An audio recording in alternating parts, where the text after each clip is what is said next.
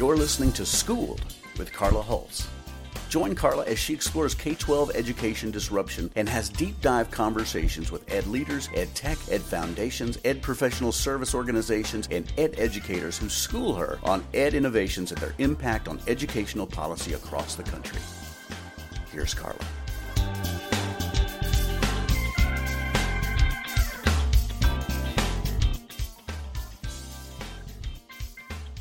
Welcome to Schooled. I'm your host, Carla Hulse, and joining me today is Courtney Williams, founder and CEO of TORSH, which is based in New Orleans, Louisiana. And Courtney and I don't go far, far back, but in the time that we've known each other, Courtney, I am always amazed at your your energy, your enthusiasm about all things ed tech. So I'm excited to jump into this topic. And I've named today's episode Beware of shelfware. Is technology the great equalizer or the digital divider? And I remember, so I'm going to go back a little bit. Say in the early 1990s, um, when the internet was just beginning to kind of gain its legs, and specifically in Chicago. Um, and I know you know this, Courtney, there were software companies that were creating kind of educational software games. Mm-hmm. Like, do you remember Math Munchers? And Oregon Trail. Those were big in my household. Mm-hmm. Um, and then, um, kind of in my work world, I was working um, at an organization out of the University of Illinois Chicago. First kind of coaching assignment was at a high school on the south side of Chicago. And this principal was completely innovating. Again, this is the early to mid 90s. He had computer labs, he had PLATO. Do you remember PLATO reading labs, mm-hmm. writing labs? So he had all this going on when I didn't even have a computer at my house, but this guy had like full computer labs. And all he kept saying to me was, Carla, I'm, i need to um, move beyond kind of remediating my kids. I need to prepare them for the future. And I know what's happening on the north side of Chicago. I know what's happening in the suburbs. Those kids have computers already. Mm-hmm. They, they have them at their homes, but they definitely are using them in school. And I was like, I guess. Like I didn't see the future that he saw, and cl- clearly I should have invested. I mean, I just did not see computers and the internet and the world taking off like you did. Mm-hmm. Whoa. Okay. So clearly, I don't. I don't know what's going on, but. When you think of the idea of a, a principal, you know, 25, almost 30 years ago saying, I know this is going to be either a divider or an equalizer. Like, I'm going to make sure that my kids have the same footing when you think back to your days of just starting TORSH, were you thinking about ed tech in that way that this is going to be a disruptor and it's going to even the playing field? So, thank you for that uh, introduction, Carla. Uh, much appreciated, and thank you for putting on this uh, podcast. Um, so, as you mentioned, I'm the CEO of TORSH. TORSH is an education technology company that uh, produces a professional learning platform for educators. What we focus on is we focus on making it easy to do a lot of the things that a principal or an administrator typically does, but easier, faster, quicker. And we focus on helping teachers get feedback, coaching, um, community, all in an online space. So when we talk about edtech, edtech is such a huge, huge descriptor for so many different companies and businesses. The things that you were just reminiscing about tend to fall on what I call sort of like the consumer end of edtech, where a parent can mm-hmm. purchase additional software and games and materials for their kids um, to give them additional um, work or to enhance their learning capabilities. And there's the other side of ed tech, which is totally on the back end that many consumers don't even see, but that a school principal administrator would see. Sort of a lot of the data analytics companies, a lot of the efficiency plays, a lot of the um, the things that makes running a, a school uh, much more efficient. So it's it's really really broad, and you know even included in that are things that corporations are doing with providing their employer employees um, additional opportunities to upskill themselves and get new opportunities within a company. Things that the government is doing. Um, it's a really broad area. So to get back to your question around how do I see edtech or how did I think about edtech in terms of it being a disruptor, whether or not it had the ability to level a playing field, or um, you know whether it's more of a, a divider. So I wish I could be a hero or a villain, but unfortunately, I'm going to take the middle path, and I'm going to be neither. Oh, right. Safe. So safe. it's not that I'm playing safe. It's just um, you know, I've been in this space for a little while, and I have to say that it's it's neither and it's both, right? Because at the end of the day, mm-hmm. ed tech uh, is you know education technology, and technology is like anything else in a principal's toolkit. It's a tool, right? And just like any tool, if the person wielding the tool isn't skilled at wielding that tool, you could do a lot of damage. And if the person wielding the tool knows how to build beautiful buildings with a hammer, then you get beautiful buildings. So there are circumstances in which EdTech has been used to great effect and has provided lots of opportunities and um, capabilities for children who hitherto didn't have it. And then there are circumstances in which EdTech is in fact what you just said earlier, right? It's it's software on a shelf or it's a piece of machine on the shelf because the people buying it and the people using it didn't really know how to, and they just bought a new shiny thing and they didn't know what to do with it. Mm-hmm. So it is both, but it has a huge amount of potential to do good. And sometimes it has the potential to do bad, and it has done both. Um, so that's sort of like my my quick and easy answer. And then, you know, as we go through, I'd sort of like to share with you how I see EdTech having an impact and having the ability to disrupt and what it's great for. And um, and then we can sort of jump into that a little bit later as we as we continue. Yeah, so let's go back to my first question. So I, I love that analogy of um, having a great tool in one's hand and yielding it at, like a sword. I, I, like that. So when you were first starting TORSH, like how did you even think this is something I want to do? And what is that thing that you wanted to do? Uh-huh. What was missing? What was missing in the K 12 space, which really, again, in the 90s, it was literally math munchers and PLATO. I mean, it was such a, a there was nothing there. Yeah. So what was clearly a lot was missing, but what did you think you could contribute to K twelve in particular. I know you do things and in I know you do things in higher ed, but I want to kind of yeah, focus on K twelve. No, that, that's great. So yeah. TORSH is um, we are nine years old. So we started the company in 2012. And the impetus for starting the company was um, driven actually, it's a very personal story. Um, you know, I'd been in the internet space for quite some time. I, I started at AOL way back in the 90s. I got my first job in tech at AOL in 1997. Oh, wait, hold on, stop, stop, stop. For those those Gen Xers or whatever they're called, that's that AOL stands for America Online. oh my goodness, this is hilarious. Go Google it. Exactly. Be- before there was Google and before there was TikTok and before there was anything that you know, there was this company called AOL that allowed you to dial up to the internet like with the speed of a telephone and get on the internet. those like ringtones and everything. So anyway, I just dated myself, but I started in the internet in 1997 and I, you know, it was a wonderful career and I I did a lot of things. Most of the things I've been able to do was facilitated by that first um, job that I had at AOL.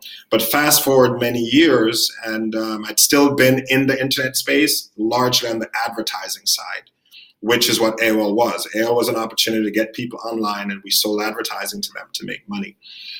As I got older, I realized that I wanted to do something that had more social value. So I got to a point in my career where I was like, I love being in the internet space. It has changed the world. It will continue to change the world.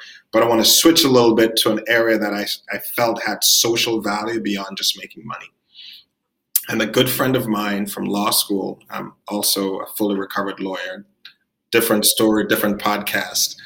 Um, I had a good friend that I went to law school with who passed away when we were both really young. So I was 39 at the time. He had passed away at 39. And I went to his memorial service. And I remember when we were in law school, we used to talk about all the things we were going to do to change the world. We're going to do this, we're going to do that. Like literally, we're going to change the world. And when I was sitting at his memorial service, he had done so much of the things he had talked about, and I hadn't done any of them. Oh. So, oh my god, I know it was really a very, it was a very sort of impactful moment. So this is so in his short time in the world, he had gone to South Africa and helped to rewrite the Constitution. He had started a charter school in South Africa. He had started a charter school in Brazil, I think in Rio. He was a full lawyer at a big time law firm. He just he had lived the life that he talked about, and he was still a very fun guy and sort of living his life. And I was sitting there, I was like, "What have you done? You've just been chasing the dollar, right? Like you've literally just been chasing the dollar, one job after the another." And so it was kind of like I was like, "Tomorrow's not guaranteed to anyone." And I just started thinking about like, what do I want to do? Like, how can I have an impact on the world? So fast forward a little bit. So this was 2009, and then 2010, I had the opportunity to leave the internet company I was with, and I was like, I want to do something that has social value. I'm Jamaican. I was born in the Caribbean. I'm an immigrant. I came to New York. I went to a really good uh, um, undergrad. I went to a great law school, and I saw education as being the great equalizer in my life had I not had the great educational opportunities, and started way back. I mean, I had, a, you know, growing up in Jamaica, Jamaica is a great educational system, though it is a small third world country. So I thought about where am I, where I am could not have been facilitated by anything other than having received a great education. So I started thinking, I want to do something that makes it possible for somebody that looks like me to have a lot of these general uh, opportunities. So started thinking about it. And then I played football in college. I went to Oberlin undergrad, where if you know anything about Oberlin, no one goes to Oberlin who thinks they can play football at all. Right? You don't go to They go to where I went to undergrad. Exactly, right? You go to a big name school, right? You don't go to Oberlin to play football. So you, if you're playing football at Oberlin, you're doing it just for fun. Yet, our our school spent an inordinate amount of money on professional coaches, a bunch of coaching equipment, video cameras, video editors. All of these people were wow. employed to help middling athletes increase their performance by a middling one or two percent. And so that stuck with me. There's this infrastructure around allowing an athlete to see what their practice looks like and how they can improve. And there was just a shift in my mind. I was like, you know, why does it take a year for a student to fail out and have to repeat a grade?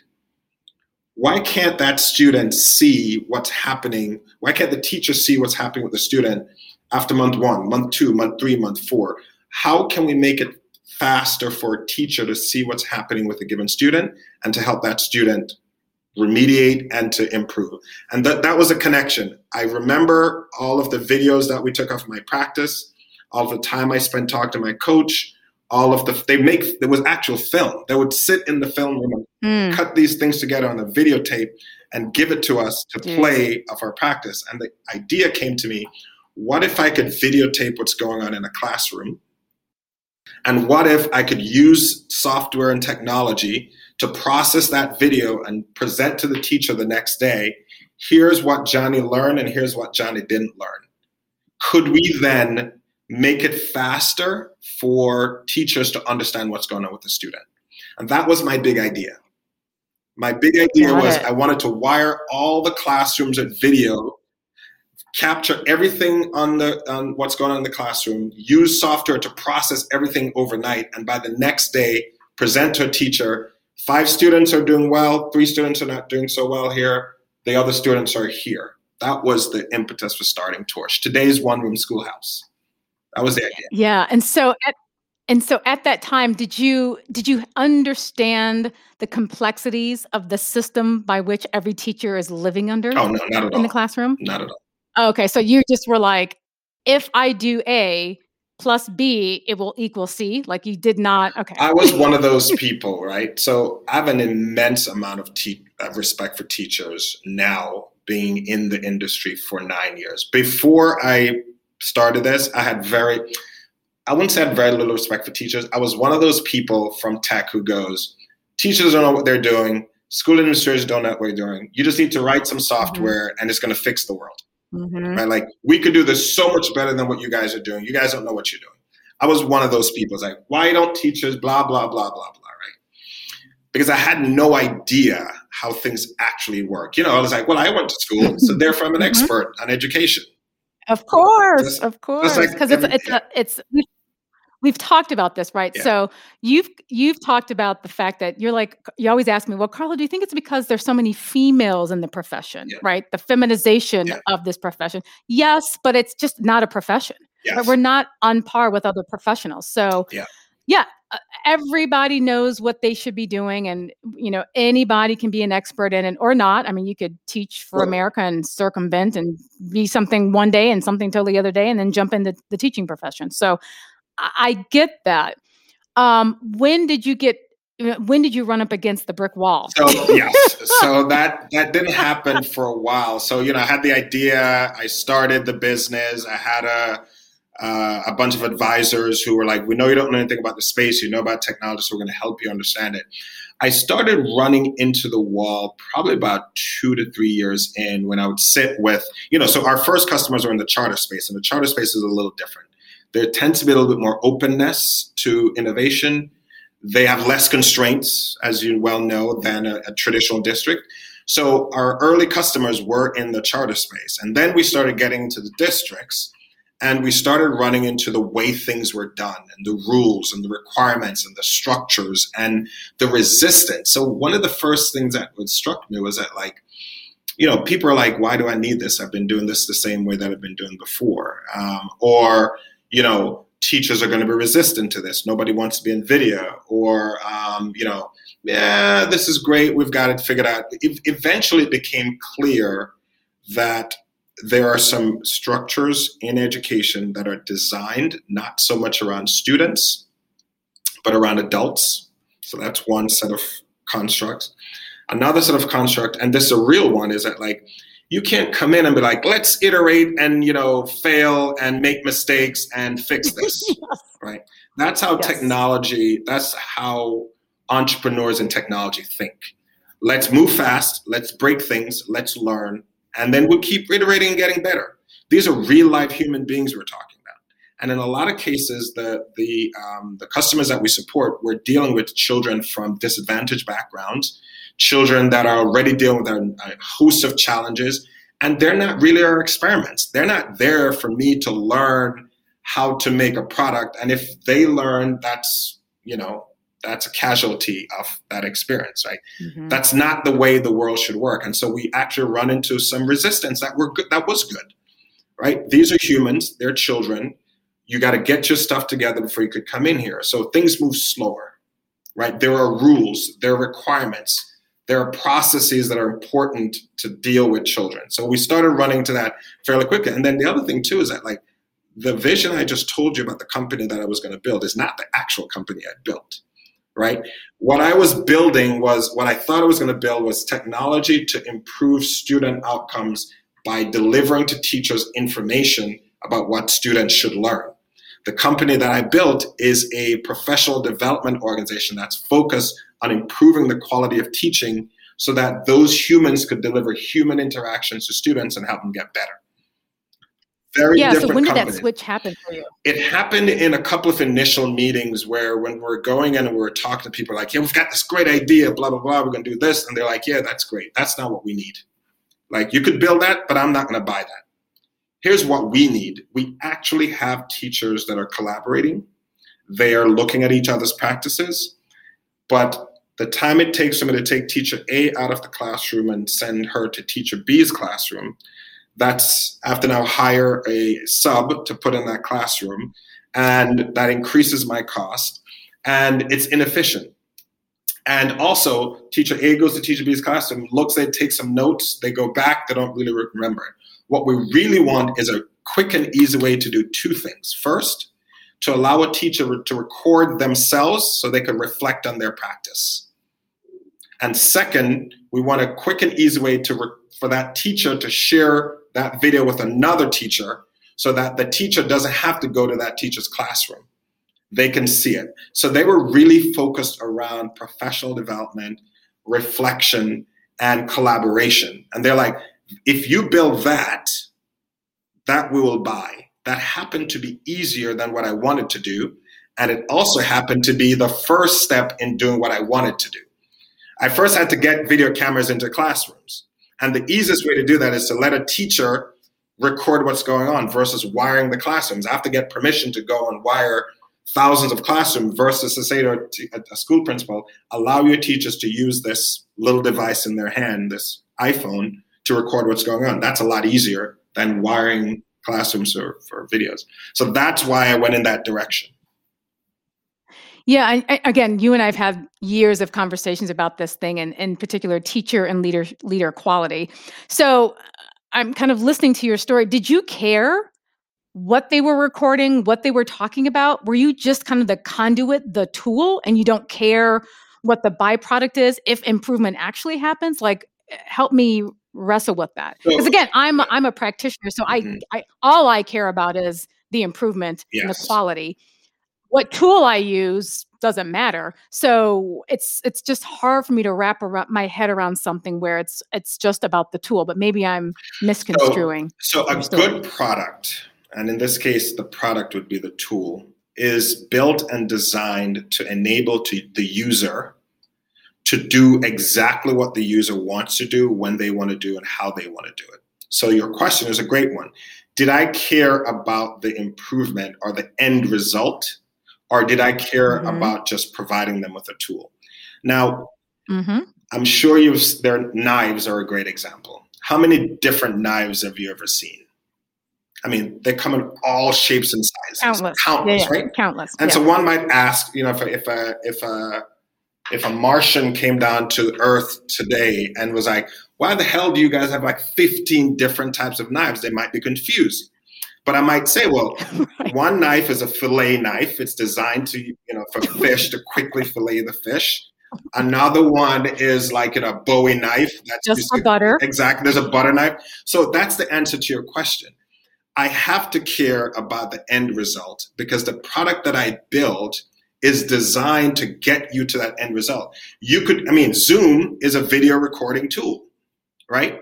It doesn't yes. get the same results as our product, which is designed for capturing the interaction and providing immediate feedback. So we had to build the tool to accomplish the objective of the end user. So eventually we had to really care. So we started, you know, the way we improve our product is we go into classrooms and we say to teachers, tell us what about this doesn't get you what you need. Tell us what about this doesn't work. How much time is it taking? Are you able to get the feedback quickly? Can we can you see what you want within X amount of time? And so our product is improved upon by actual users using it to do what they want to do. And there are lots of video recording systems out there. But not all of them are designed for reflection, feedback, quick access to data about my practice. So we do care deeply about the results, and we continue to tweak the tool. Um, you know, a big part of what we're doing right now is around data, getting teachers information faster um, about what's actually happening, and it's really about are you getting the information to have the impact that you want with the students that are in your classroom. Yeah, that was before you kind of um, added that second piece. That was going to be my next question. Was really around who do you have at TORSH mm-hmm.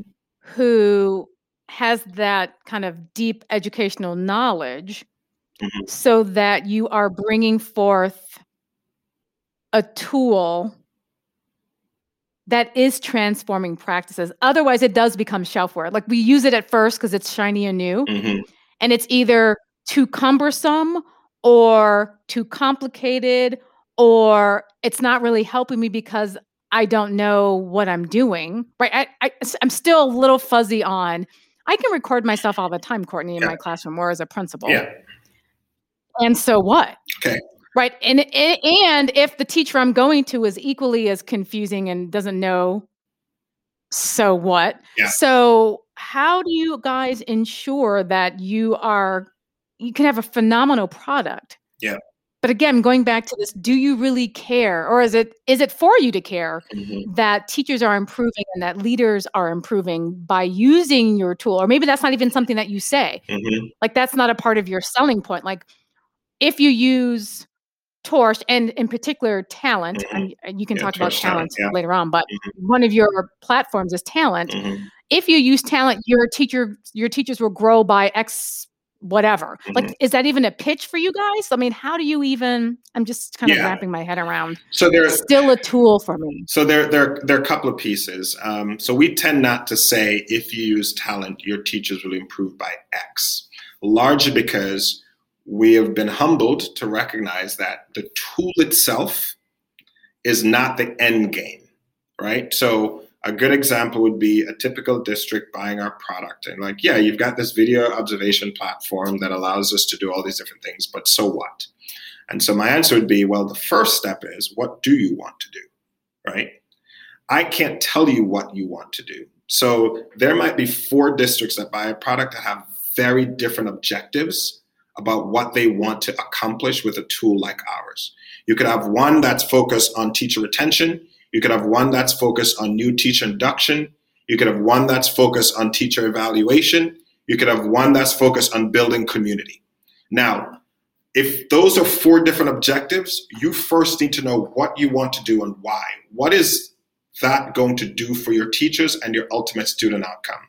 And because you need to understand that, I can't do that for you, right? You need an expert on your side who's going to say, if what you want to do is teacher retention, here are the pillars of that strategy. Here are the things you must do. And it's not just about a, a piece of software. There are other components. There's teacher salary, there's teacher education, there's culture, there's a whole bunch of stuff. So I can't come in and tell you, buy my software and it will solve your teacher retention problem right? I will come in and I'll say, if part of that problem around teacher retention is teachers not being able to get access to feedback when they need it, which research, research has shown is a really important part of keeping your teacher, they need to feel supported. They need to be able to access um, feedback when they need it, and they need to be able to feel like they're part of a community. If those are things you want to solve, my tool can help you to do that. And here's how we go about doing those three things, right? Feedback, um, support, coaching, community. I can solve that for you. But I'm going to say first to you, you must first have an idea of what you want to do. And that's where we became humbled. Software can't do that. That needs a human to understand the objectives. Mm-hmm. And then they get the tool, they get their hammer, and they start wielding it. And I'm the hammer. Right. And so yeah, yeah, I've designed that hammer to help you solve that problem. So you need to go find the right hammer. Um, and then when you've got the right hammer, we're going to sing, we're going to make beautiful music together. So does that sort of help you understand so, that piece? Yeah. Yeah, yeah, yeah. Because yeah, because uh, getting back again, there are now millions of tech tools out there. Yeah. On the front end, like you were saying, kind of the software, and on the back end, we yeah. haven't even talked about kind of data and data mining stuff. Yeah, yeah, yeah, yeah. So, do you see yourselves? It sounds like um, in those kind of initial conversations that you have with school leaders or charter leaders, that you're doing some of that um, removal of the schizophrenia that exists in districts. Like you've run into that, right? That yeah. there are people just grasping for a plethora of solutions because yeah. there are very complex things people are grappling with in schools. Yeah. So you're hopefully, it sounds like helping to kind of slow down that schizophrenia to say, what is it that you really need? Slow down. You don't need 15 different things. It could just be TORSH talent and a data mining tool, right? So you're helping, do you think, in kind of we, slowing the distraction so that you really are? We are. And this was an evolution on our part. When we first started, if you call me up, I'm like, I'm going to make sure you leave this conversation with TORSH Talent in your hand, right? Because as a small company, we're just trying to stay alive and trying to make sure we're selling our products. Today, I may actually end the conversation by saying to you, I don't think you're the right, we're the right tool for you. Right? We've evolved to the point where it's no longer important enough for us to just get a, get purchased. It's as important for you mm-hmm. to continue using the tool. And I don't think you're going to use a tool three, four years down the road if there isn't the right mm-hmm. fit up front right? So that comes in a number of different ways. First, I need to understand what your objectives are. Then I need to understand if you know enough about what you want to do that you could use our tool. And if I don't, then I need to actually have a relationship with somebody like you, Carla, who can come in as an expert and a consultant and go, guys, these are things you want to do. And by the way, this software service can actually allow you to do these things. It won't do those four things, but it'll do these three things. So we've right. aligned ourselves with experts who can come in and actually provide the support around what you should do, when you should do it, how fast you should do it, and where the mechanism by which you do it and you do it more efficiently. Um, so we've gotten better at, at, at doing that. And so at the end of a conversation, I might say to someone, we're not the right product for you or you're not yet ready for us, I suggest you go talk to my partner X. So for us, where our business has gone is we're now aligning ourselves with these professionals that I could sometimes bring into the conversation. So if I have an initial conversation, I'm like, these guys are not really ready. They don't really know what they want. In the past, I couldn't do anything about it. All I could say was, well, maybe you need to call me back later, but that's not a good business strategy. Right now, I'm like, hey, can I set up a call with my colleague, Carla Hulse, who has a certain expertise in XYZ? Let's have that conversation. Yeah. Then we could really determine you do an analysis of what your issues are. Here's a plan for fixing them, and here's where we fit. So we've aligned ourselves with yeah. those folks, and that's where we think our business is going. Where we do care about the results. It's not just about selling a piece of software. It's about selling something that actually has results and will have an impact. And we need partners to do that. So that helps to manage the schizophrenia because a lot of times principals are like, their hair is on fire. Right. Mm-hmm. And so they heard about this new thing that's going to save the world yep. and make their lives easier. And they're like, we're going to spend it. And um, it's easy to take those dollars, but it looks worse for me to lose a customer after a year because we didn't really right. properly understand their needs than it is for me to say, you know what, we're not the right ones for you right now. It's easier for both people uh, if, if, if, we do yeah. something like that. Yeah. Yeah, it's it's interesting. So you were talking about kind of at the very beginning that ed tech is so vast. Yes. And it is, right? Mm-hmm. And and I think, you know, in in my role working just um, with state, district, and site leaders, I'm very specific on what I need. And you know, you and I have had a lot of conversations on the very specific kinds of um, uh, tech tools that I need. Yeah. And um, 99% of it is around data. Yeah. Right. And very specific data. Mm-hmm. Um, so, and I know, I mean, a good 10 years ago, the things I was asking for around connecting student outcome data, mm-hmm. right, to the adult practices data. Yeah. I mean, people were looking at me like I was speaking, you know, eh, since you mentioned Martians in in Martian. Yeah. And um, I don't know. Is that changing at all? Present day, are people understanding that it's not just about having these really pretty dashboards? And there are millions of companies out there that produce yeah. dashboards for people, right? And then there are some, you don't have a lot of folks in your space in the kind of teacher professional learning space. And then there's a black hole that connects the two, where I can look at professional practice mm-hmm. and have some idea on how it's impacting the outcome. Yeah. And then I can determine my investment, that ROI that I've been just crying for for years. So, are we getting closer? Am I going well, to finally get I'm trying to, that at least Carla Holst I'm, I'm, trying to build that for you, Carla. I'm, I'm a little delayed, but I, I 100% agree with you because I see it. I am in the teacher, prof- our educator professional development space we don't really uh, play in the student outcome space, meaning we're not capturing the data or you know the grade books or doing anything on that side.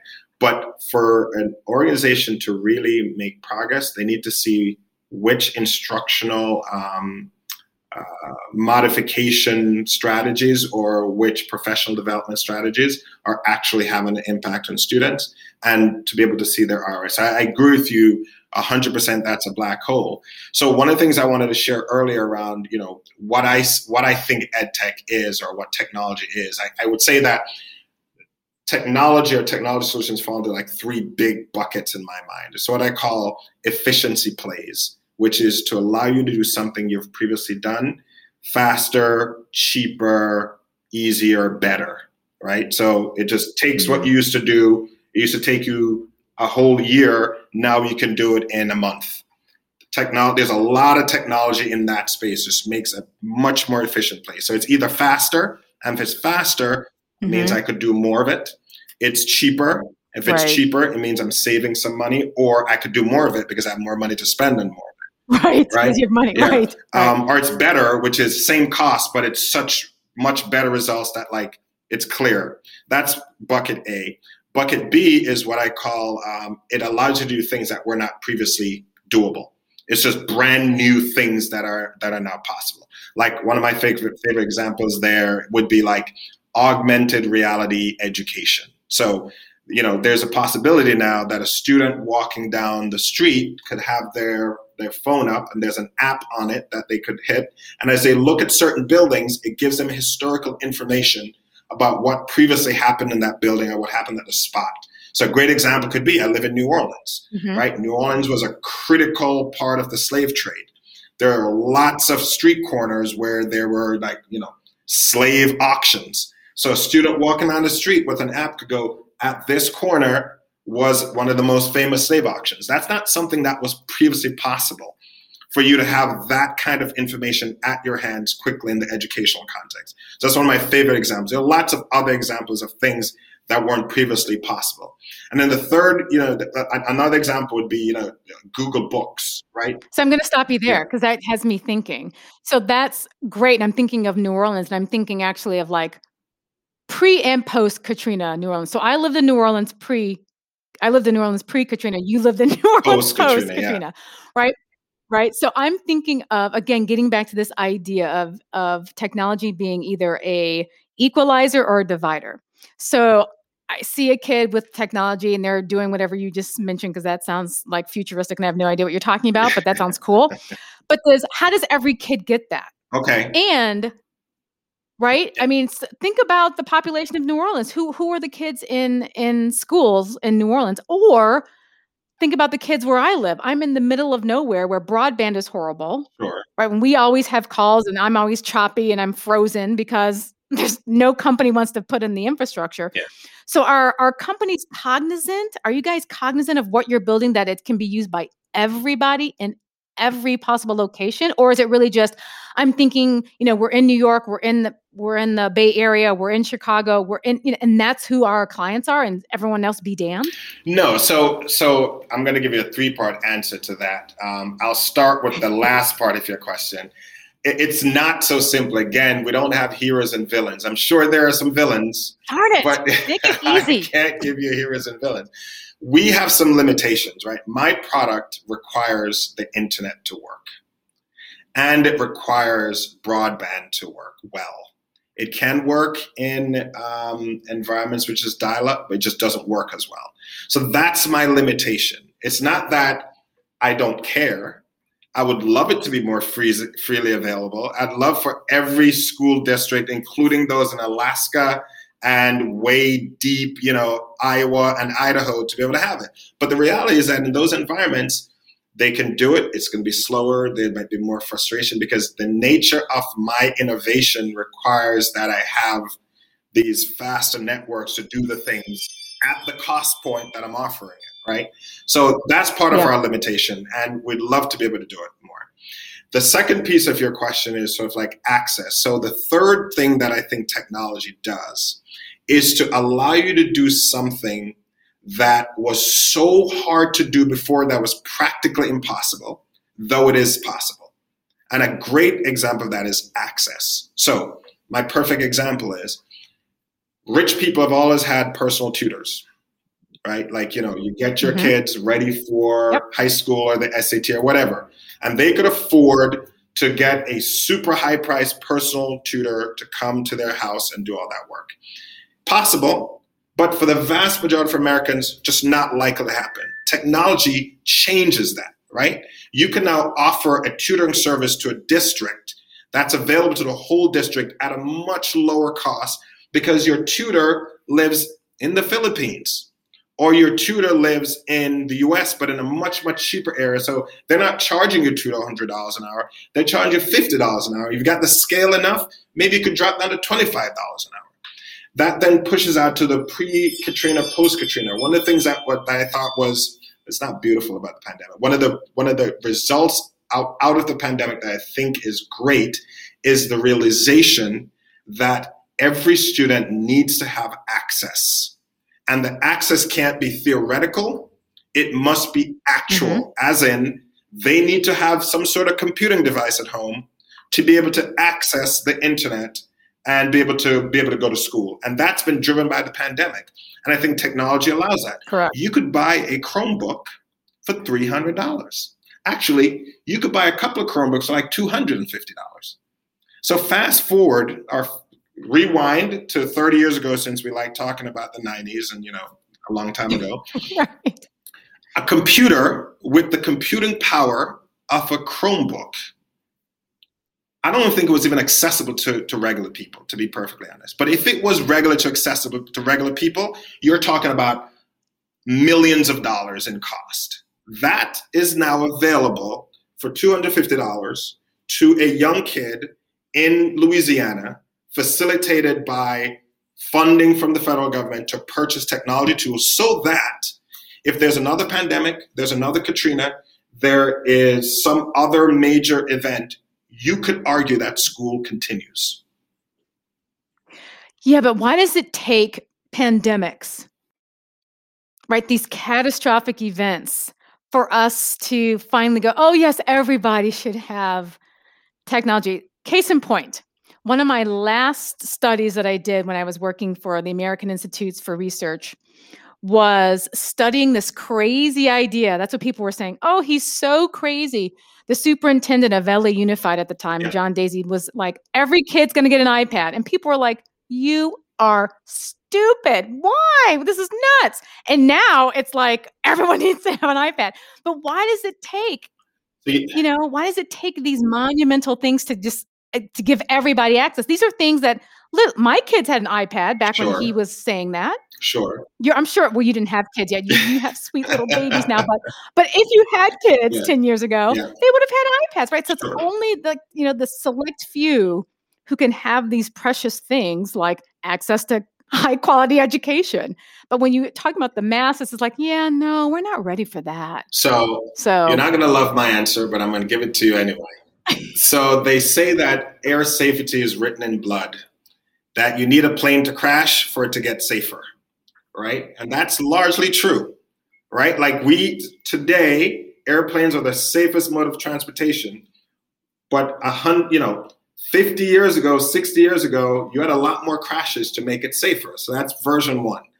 In the early 1900s, do you know what the number one killer of children in the United States was? You're never going to guess this, but take a wild guess. In the early 1900s.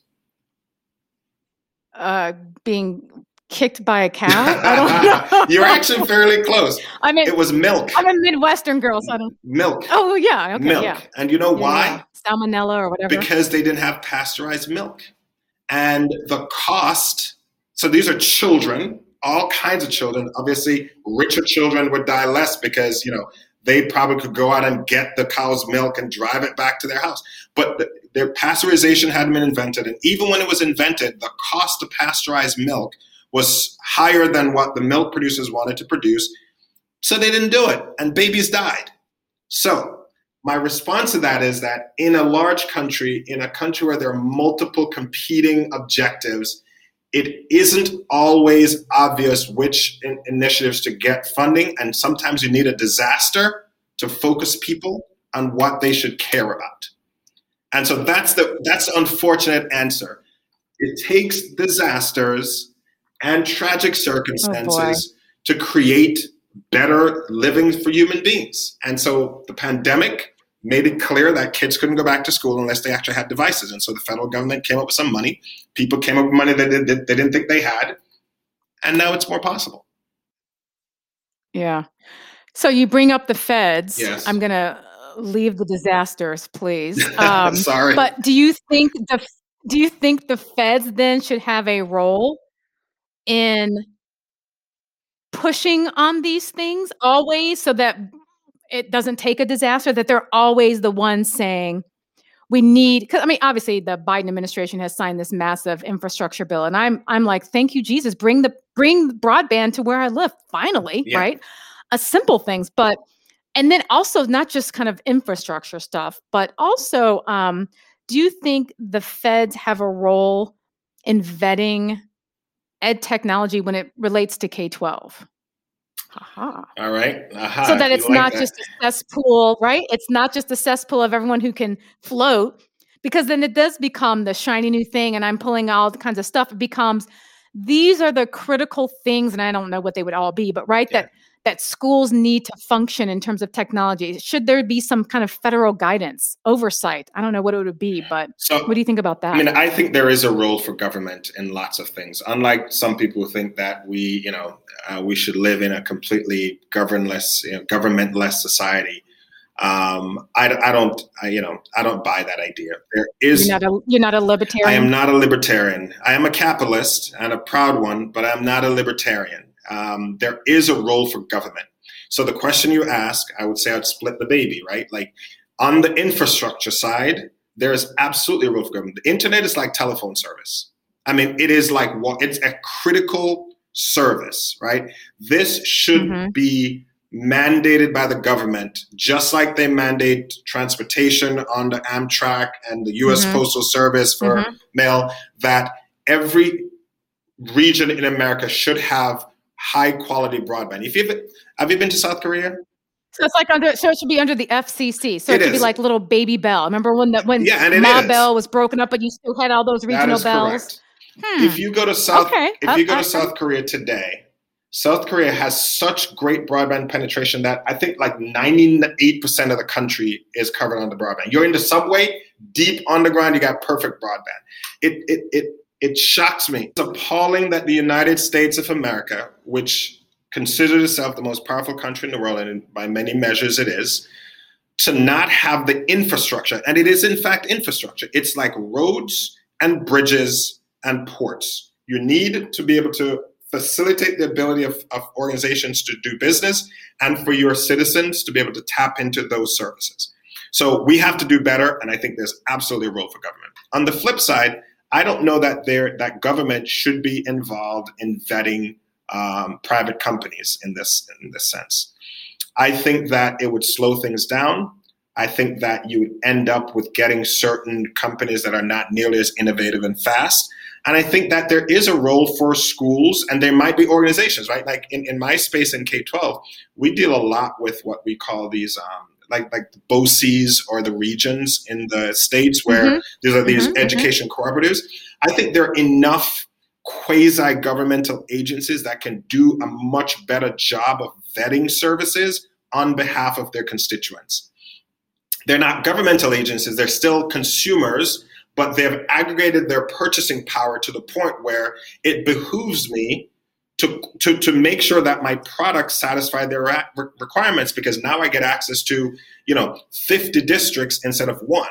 So there are enough organizations, I think, that can do that vetting process that you don't need to involve the federal government or any state government. And I, I, I think that's fine. Hmm. Okay. I, I yeah, I'm I'm trying to always because I, I'm always trying to think about um just the inequities mm-hmm. from city to city, district to district, state to state. And when you rely on kind of regional within the state of Iowa, mm-hmm. right? Then you still have inequities within Iowa. And then you have when equity inequities just between, well, what's going on in Iowa compared to California? Or it's just so I'm always thinking yeah. bigger picture and who can manage that so that no matter where a kid lives, because everyone, you know, you keep hearing these analogies like zip codes dictate yes. outcomes for kids. Well, it's because zip codes are so inequitable. Yes. And the more we create these systems that are based on locality. Yes. Right. Because you bring up South Korea. Yeah. No matter where you go to school in South yeah. Korea, it's going to be a great school in South Korea. It's not a certain zip yeah. code. So I'm trying to get away, figure out always ways to get away from I don't want to be a contributor to the mm-hmm. inequity, mm-hmm. right? So that's why I'm always trying to disrupt that, mm-hmm. no matter who I'm talking to. I'm always asking them a question. So what you're telling me is to mm-hmm.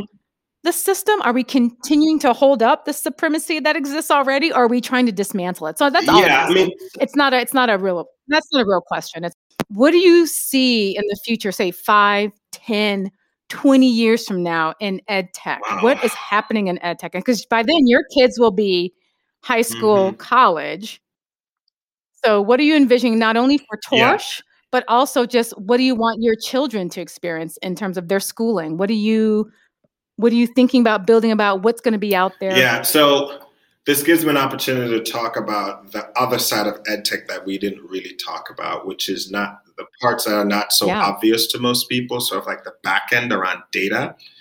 I think that with the advances in, in computing power and our ability to sort of like sequence an entire genome and to create a vaccine, right? We effectively yeah. created multiple vaccines in about a year. Now, the reality is that a lot of the, the ground ish, years. That's before. correct. So a lot yeah, of yeah. the groundwork that was used to develop this vaccine had been laid multiple years before. However, no vaccine prior to now had ever been able to come from manufacturing into the hands of people in under four year period of time.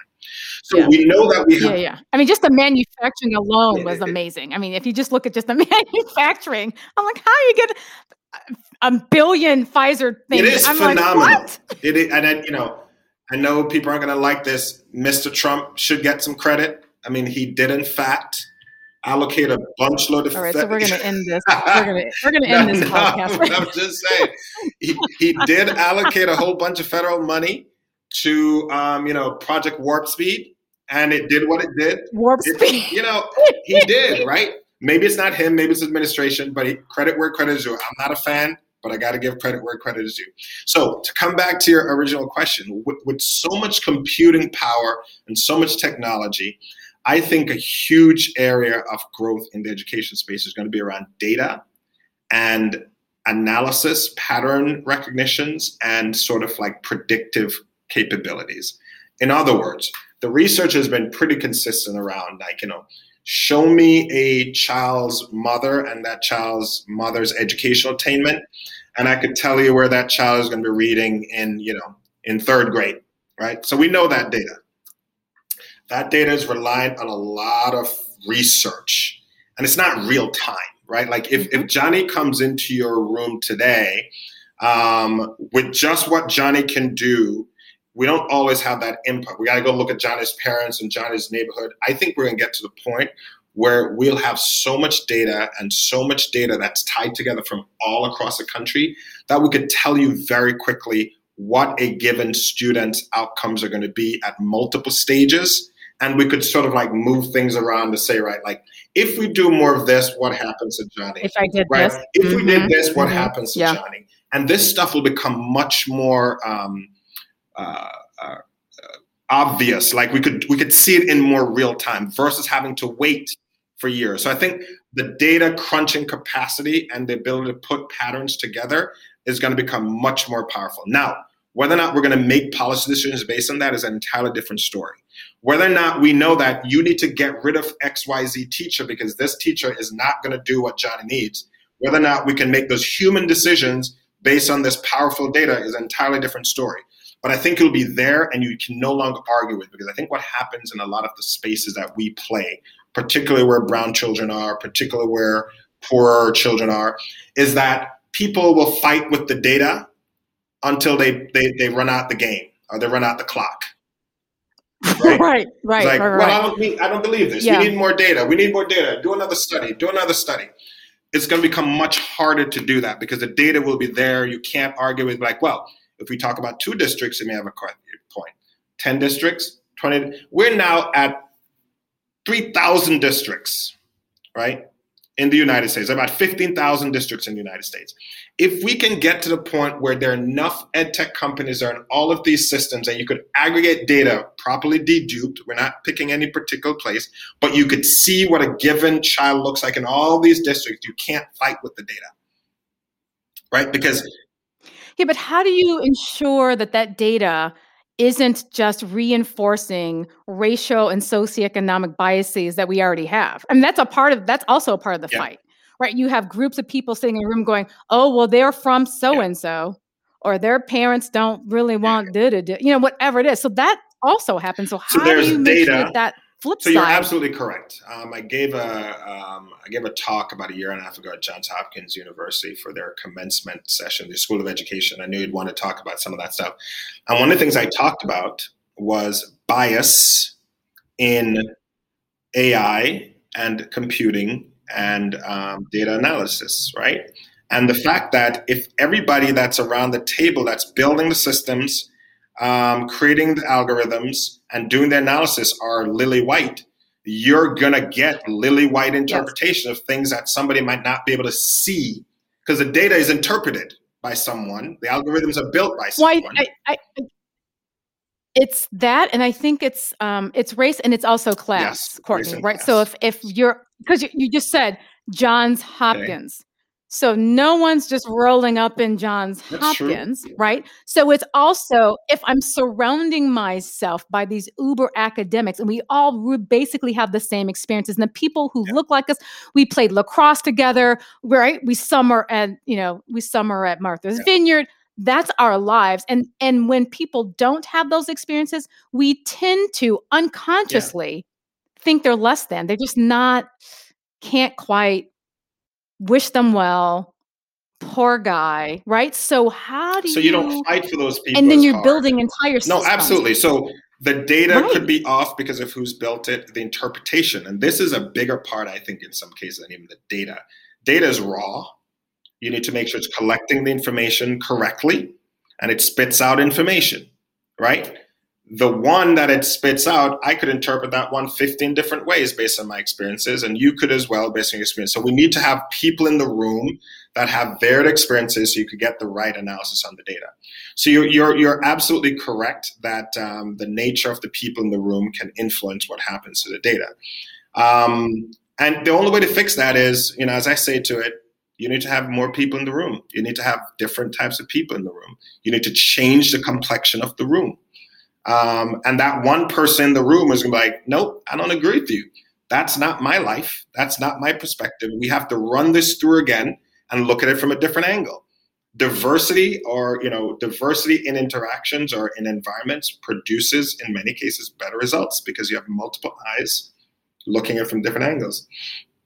Excuse me. So that's one of the things that I see, just massive computing power, presenting data and analysis more quickly that you can start you can literally move levers around what happens to a given student based on your inputs and you know it's not that easy to do today um, so you were mentioning yes. um, kind of again the backside and your new endeavors outside of ish TORSH what does that look like yes uh, so thank you for giving me that opportunity. Some really exciting stuff. So as a result of Five Informed TORSH, you know, we're an ed tech company, we're for profit. So we, you know, we've been growing our sales team and it's hard to find good salespeople. That's just a thing, right? Like it's just sales is tough. Not everybody can do sales. It's hard to find. So as I was looking to hire salespeople in um, in tech, I found that I couldn't find that many, and I certainly weren't wasn't finding any people of color or not enough people of color so I've started, based on that experience, I've started a company called uh, Skills Academy. It's the name of the school. The company is Upriver Solutions. The name of our school is Skills Academy. And we've launched a sales boot camp where we're recruiting, training, and placing diverse candidates from underrepresented backgrounds in business oriented tech jobs. So think about an engineering boot camp, mm-hmm. but this is now for the other side. We're not focused on coding we're not focused on product management. We're not focused on design. We're focused on business, sales, operations, um, data analytics, customer support, customer service. Mm. And we're trying to impact the diversity of the tech space, which is remarkably non diverse and historically has never really been diverse. And we're finding folks and we're training them. It's an eight week course and we're getting them into jobs. Is it exclusively That's a new opportunity. in New Orleans or is this across the country? We're starting in New Orleans because we just started, but the goal is to be a national company very, very soon, within the next year or so. And so we're trying to do three things, right? So it's a, it's where it's an intersection of education, work, and technology.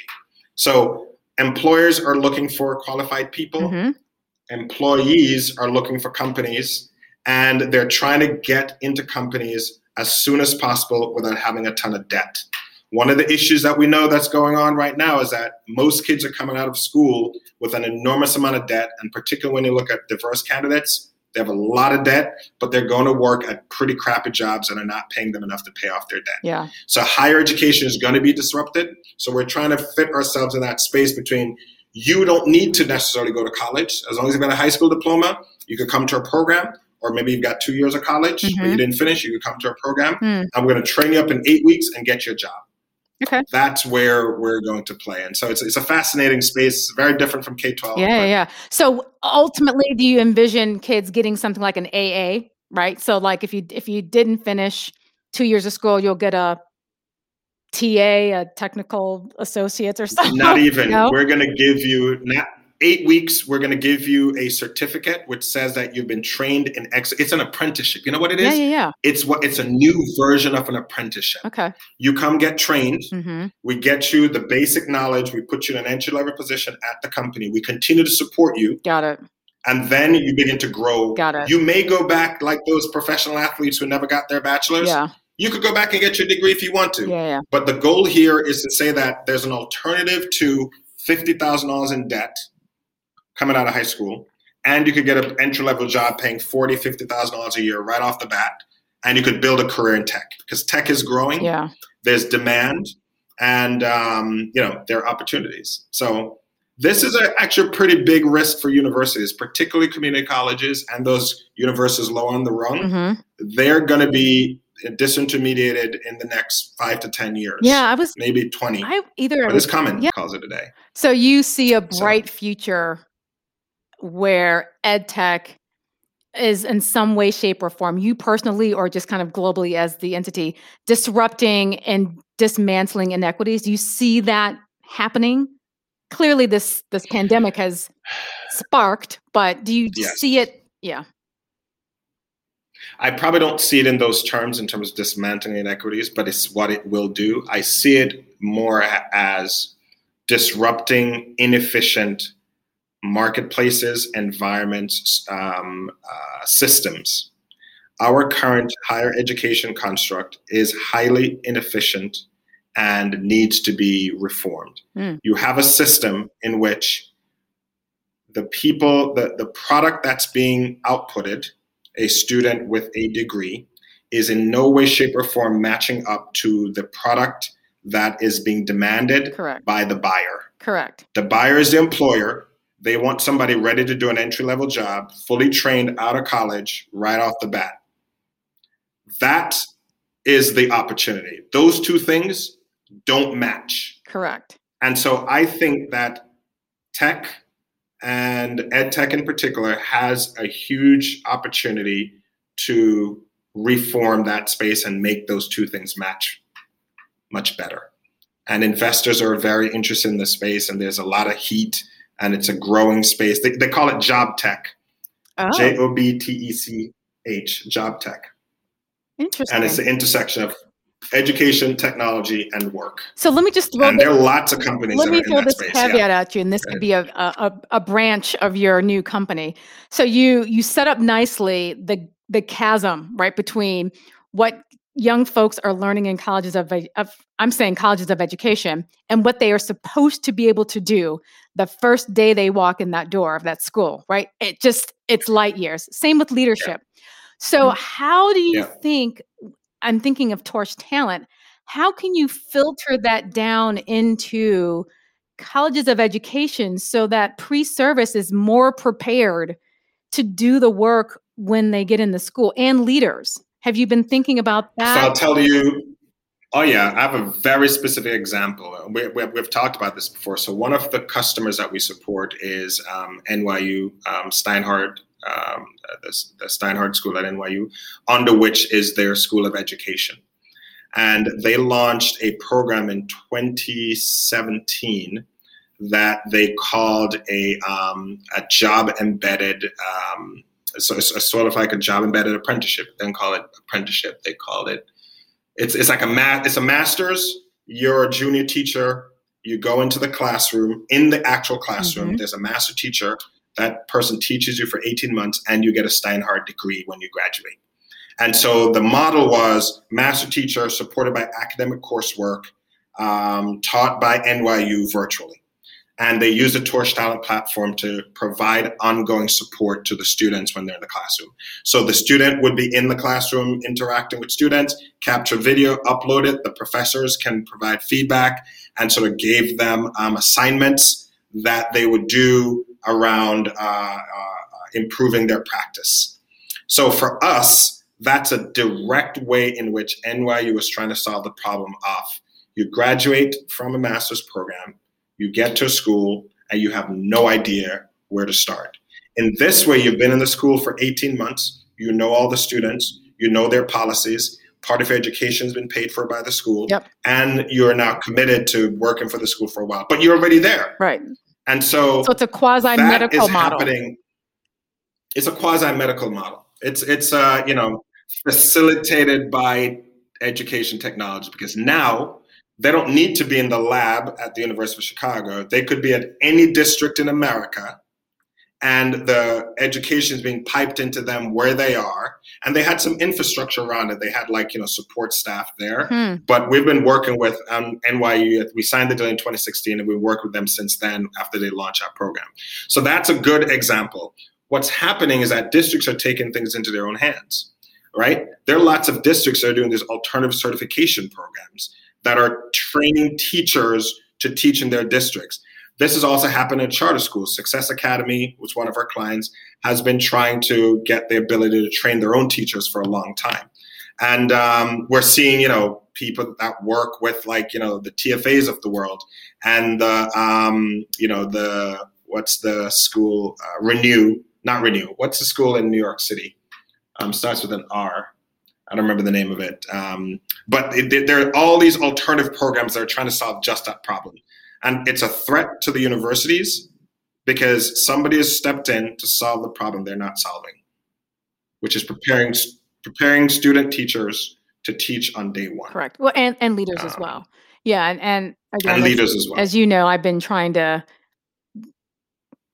not only get universities, but I think it's a it's a it's an ed, which is U.S. Department of Ed. It's an ed issue as well, right? When mm-hmm. you create this this ginormous um, education bill as a response to COVID, and and none of the solutions get at this. No one is raising the idea that maybe we have um, some quality issues around teachers and leaders at no fault of their own. Maybe we need to revisit colleges of education or wherever folks are being certified to teach and lead. And, and it's just such a huge missed opportunity. But I don't know, Courtney. Um, this has been an awesome conversation. Thank you. Well, thank you. I'm glad you enjoyed it. Um, lots of things to talk about. I mean, we can talk about these issues. We for, do. We do know, for years, so. and we do. But I was way more positive today. And we do. Say? I mean, I was way more positive. Normally, I'm really negative. you tried. You tried. I tried. You did try. Um, I kept you on, on target there. Thank you for listening. Schooled with Carla Hulse is available wherever you listen to your favorite podcasts, including Spotify, Apple Podcast, Stitcher, iHeartRadio, and Amazon Music.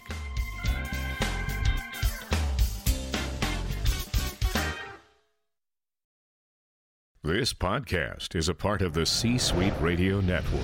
For more top business podcasts, visit c-suiteradio.com.